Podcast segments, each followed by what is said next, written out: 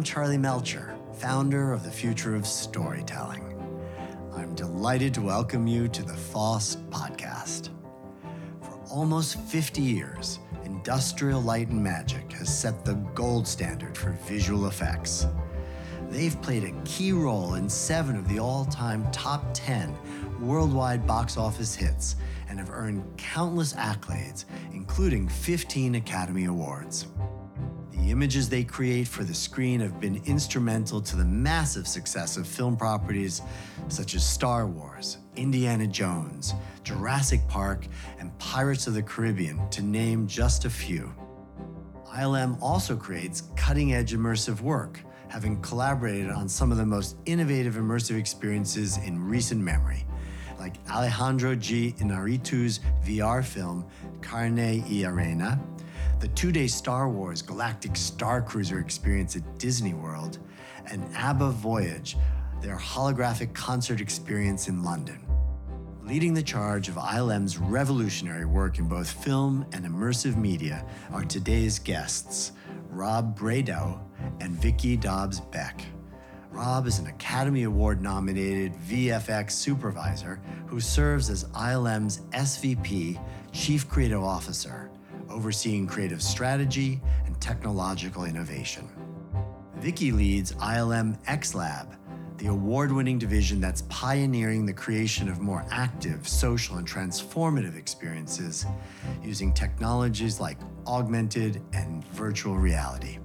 It's truly an honor to sit down with two of the world's top storytelling experts on visual effects and immersive storytelling to speak with them about where their fields are headed. Please join me in welcoming Rob Bredow and Vicki Dobbs Beck.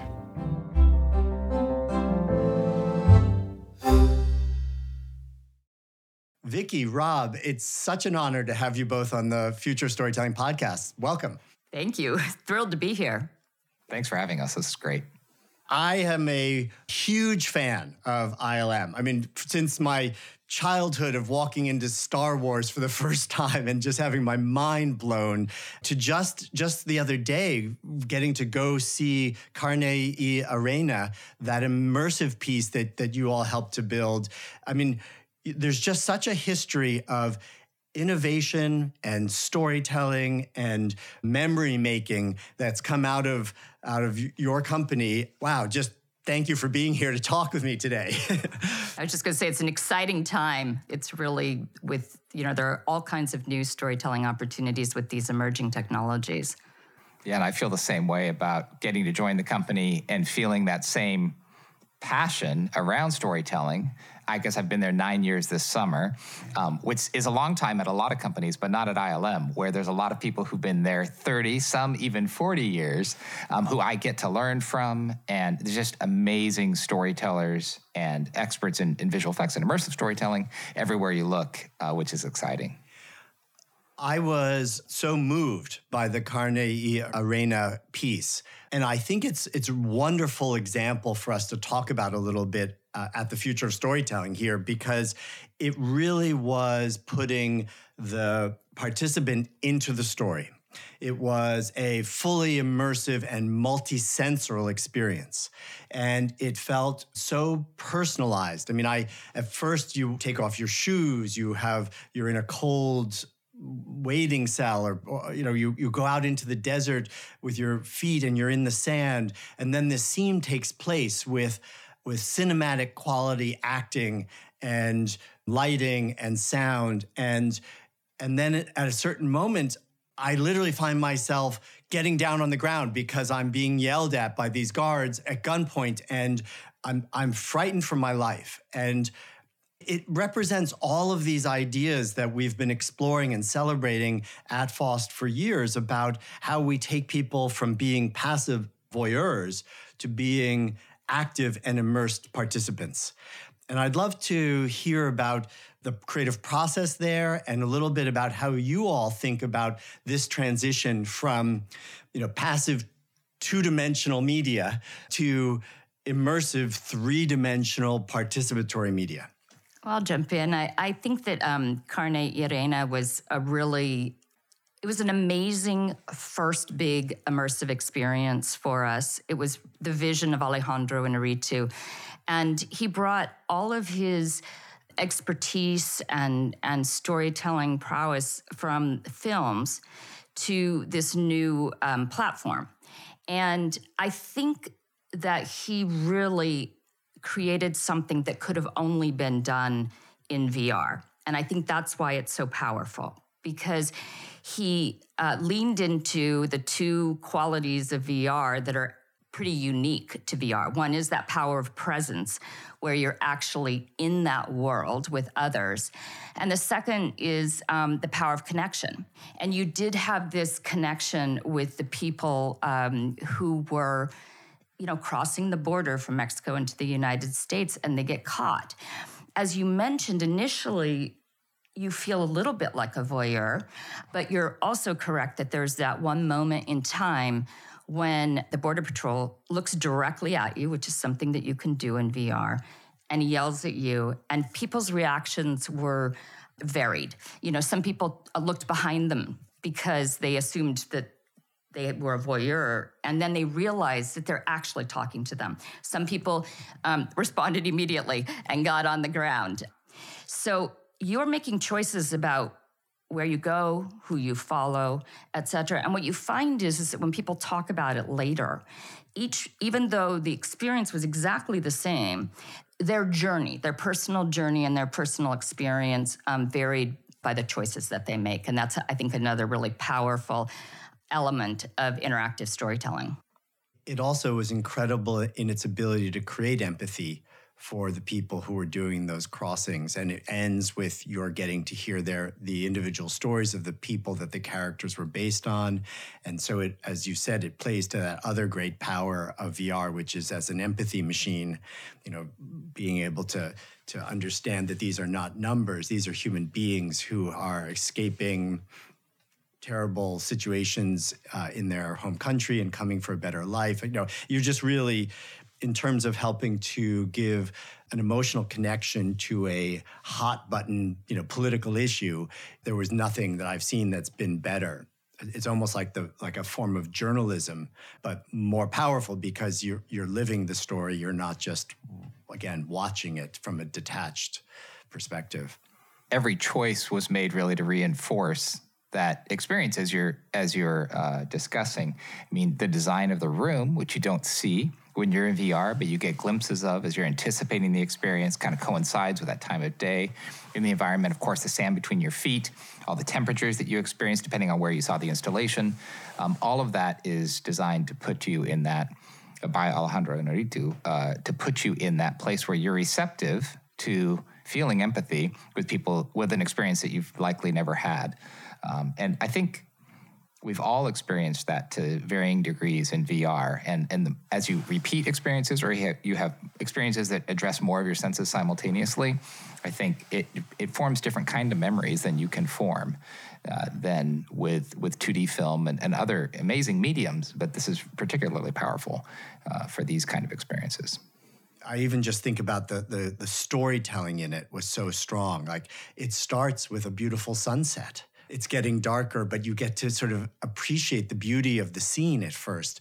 And then it turns physically and emotionally dark. It becomes night and it becomes scary. and and so you go through this this arc of, of emotions in that experience and and all really emphasized by the interactions, by the sensory experiences. And again, I felt like it's almost like there was a moral consequence or, or there was like an ethical decision like am i going to listen to this border guard or am i going to resist?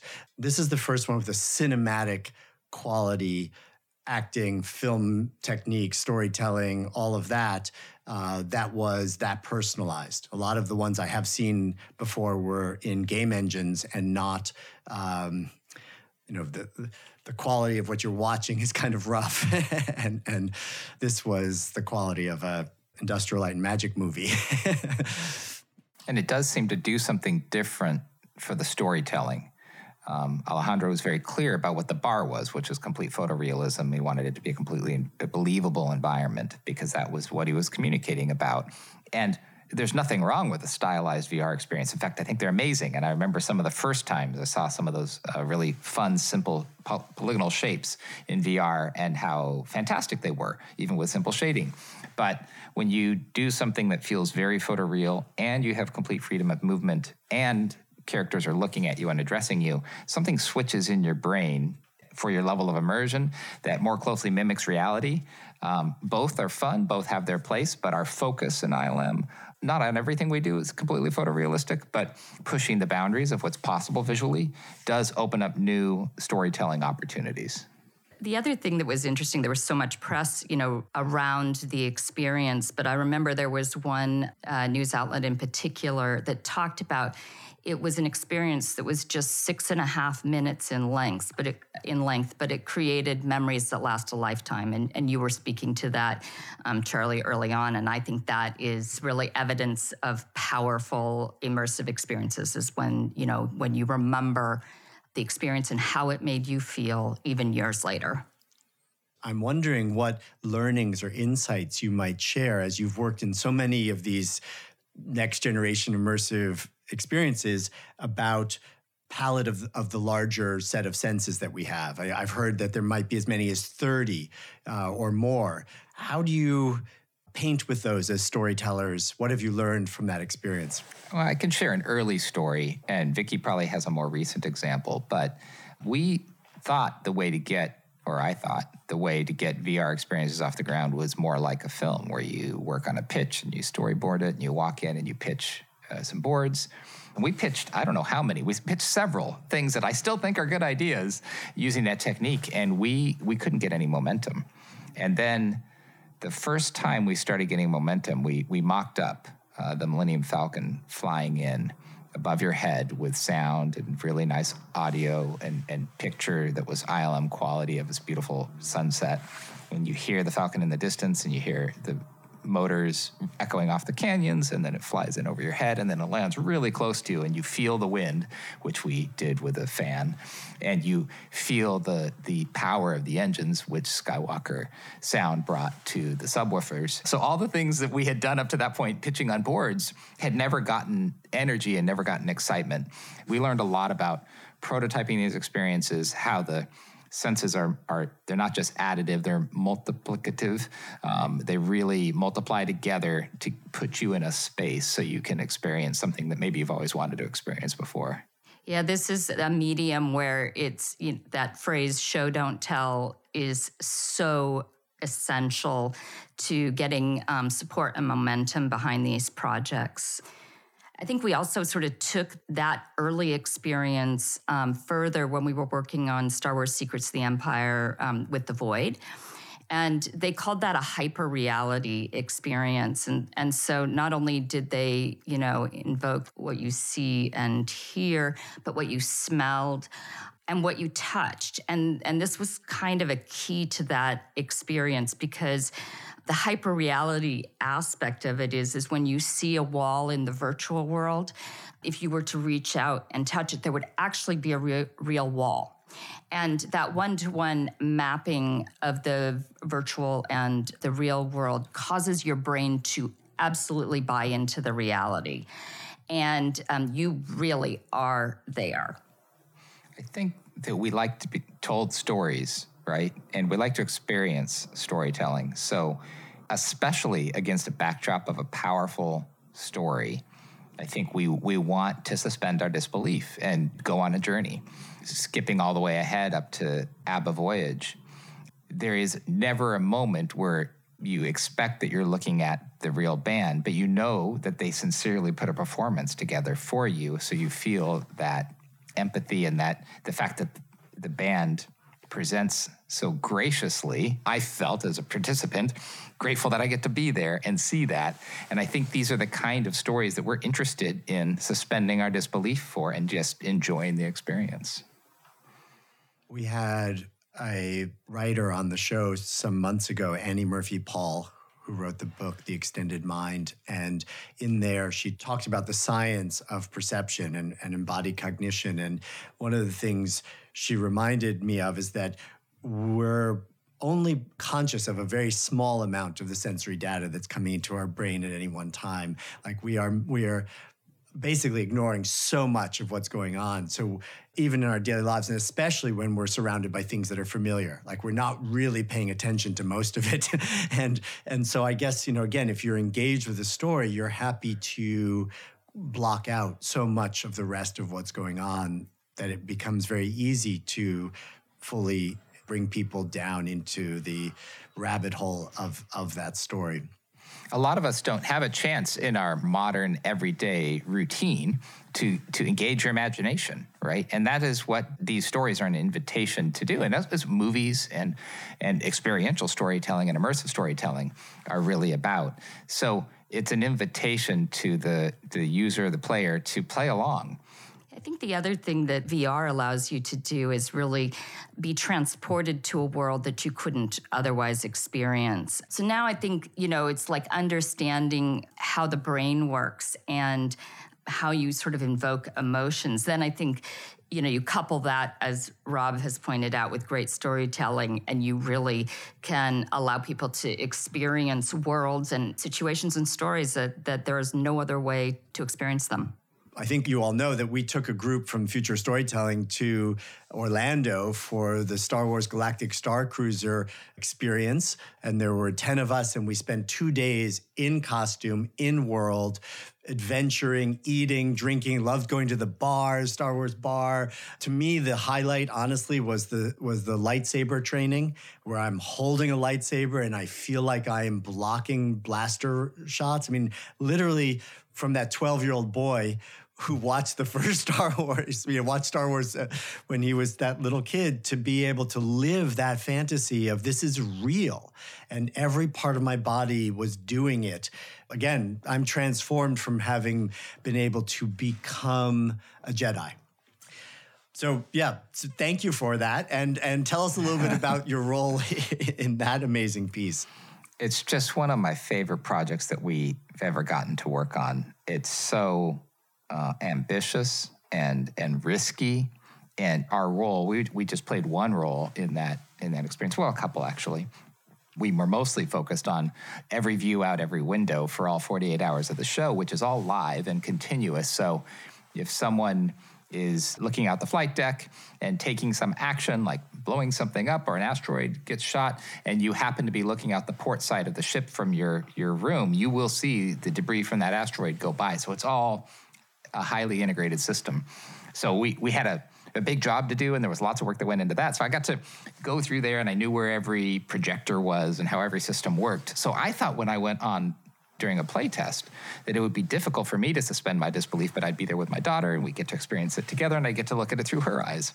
And in the first 15 minutes of being on the ship, instead of having to remind myself to say port and starboard, which is what we had been doing for the whole production, which was like we'd call it north and south and then say, no, no, no, no, it's, it's port and starboard. You're trying to remind yourself to, to be in the experience.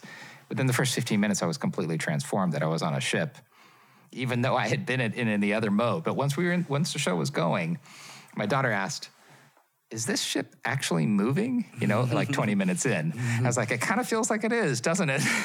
it's really immersive.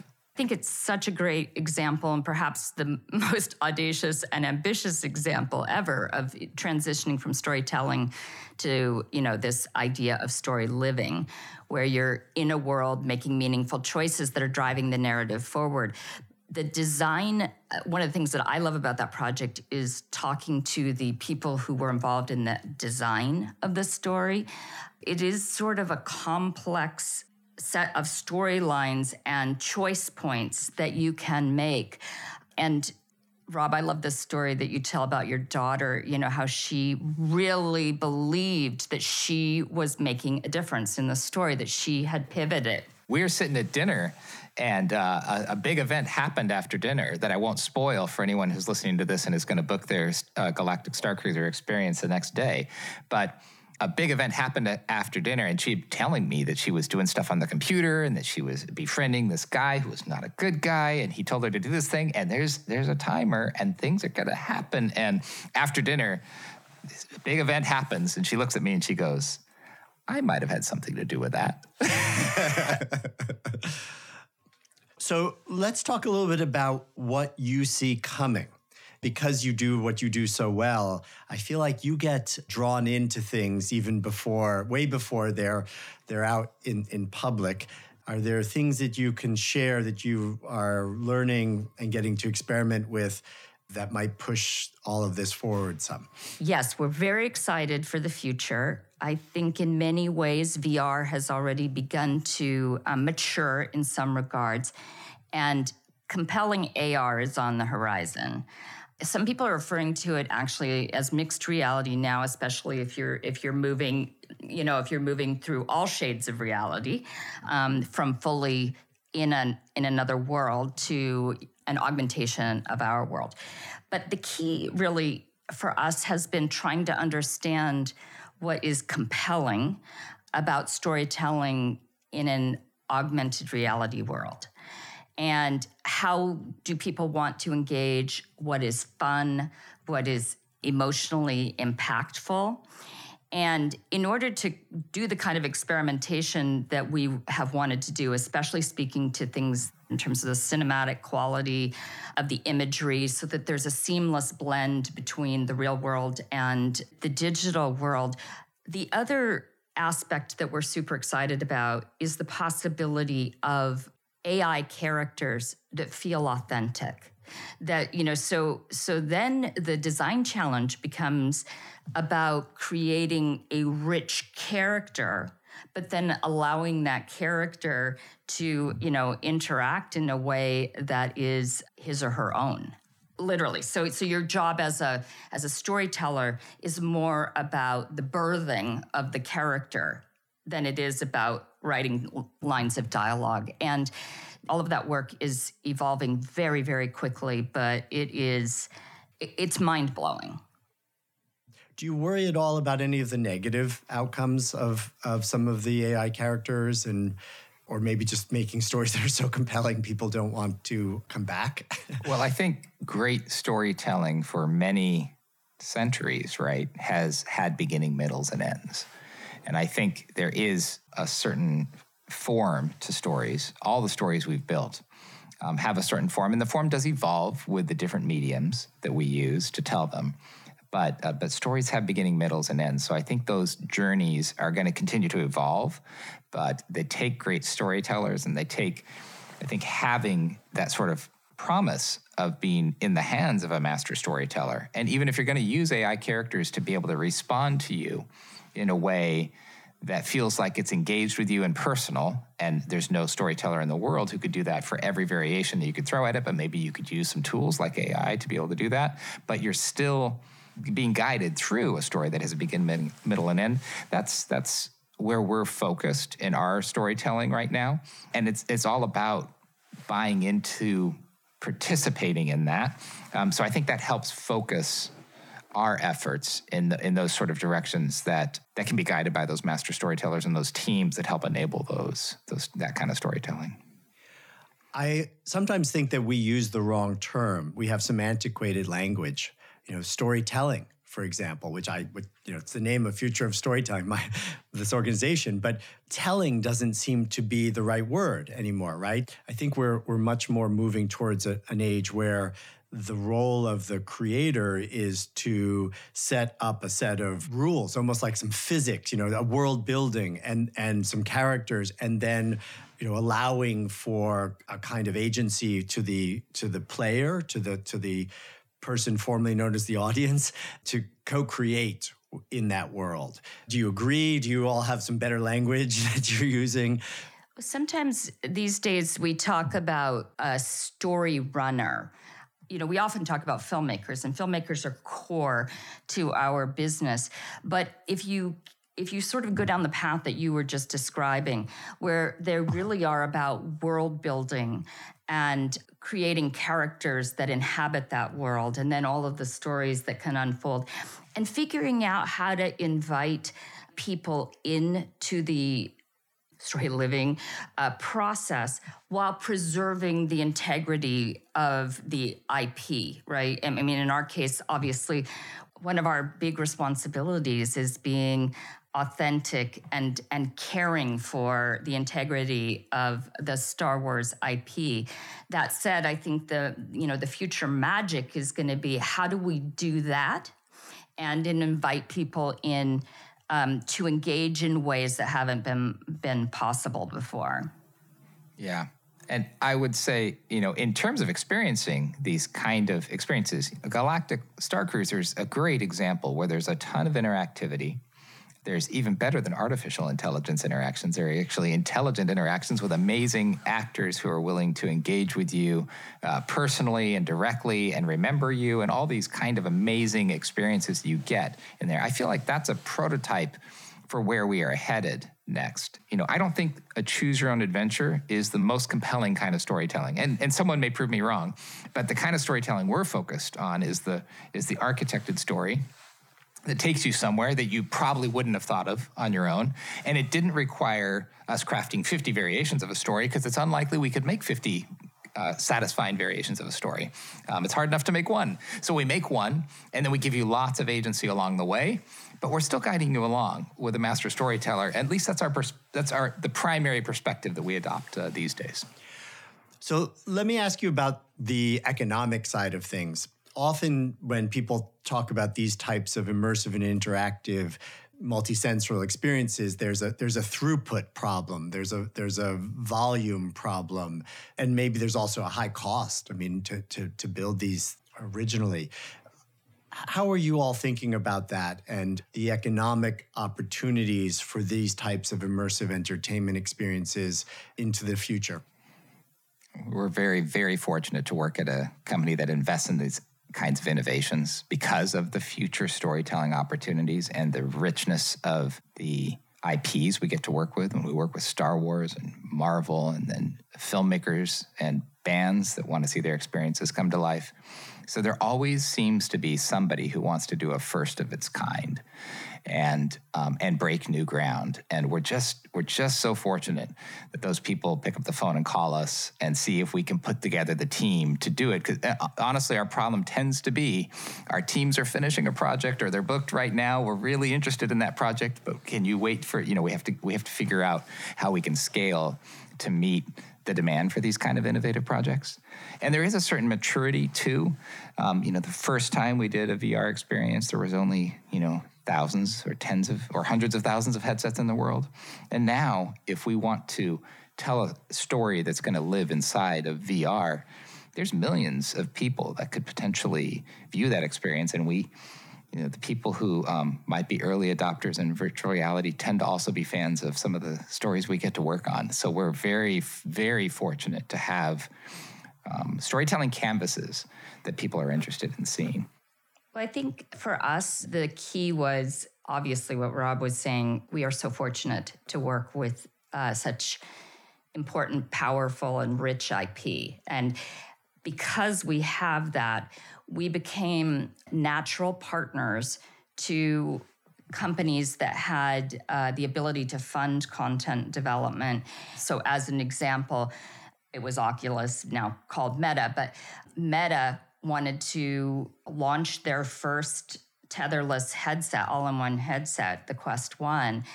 So we partnered. We created Vader Immortal. They put up the production funding. And, and then together, you know, we launched that VR story series into the world. But at, the, at our core, we don't want to be developing solutions that others are going to be better poised to do it. What we want to do is be able to inform the requirements of those kinds of technologies in order to tell the kinds of stories that we want. Um, so I would say, from a business perspective, it's all been about par- partnerships and relationships, and then bringing the IP. Well, I think that's one of the trademarks of ILM, right? That you've always been able to be at that cutting edge of the science and the technology and pushing it in service of of the story of of creating something that's so memorable. And I also just wanted to sort of end with this thought that because there's such power in the ability to tell such convincing stories that I always again think of of that Marvel Spider-Man, you know, with great power comes great responsibility.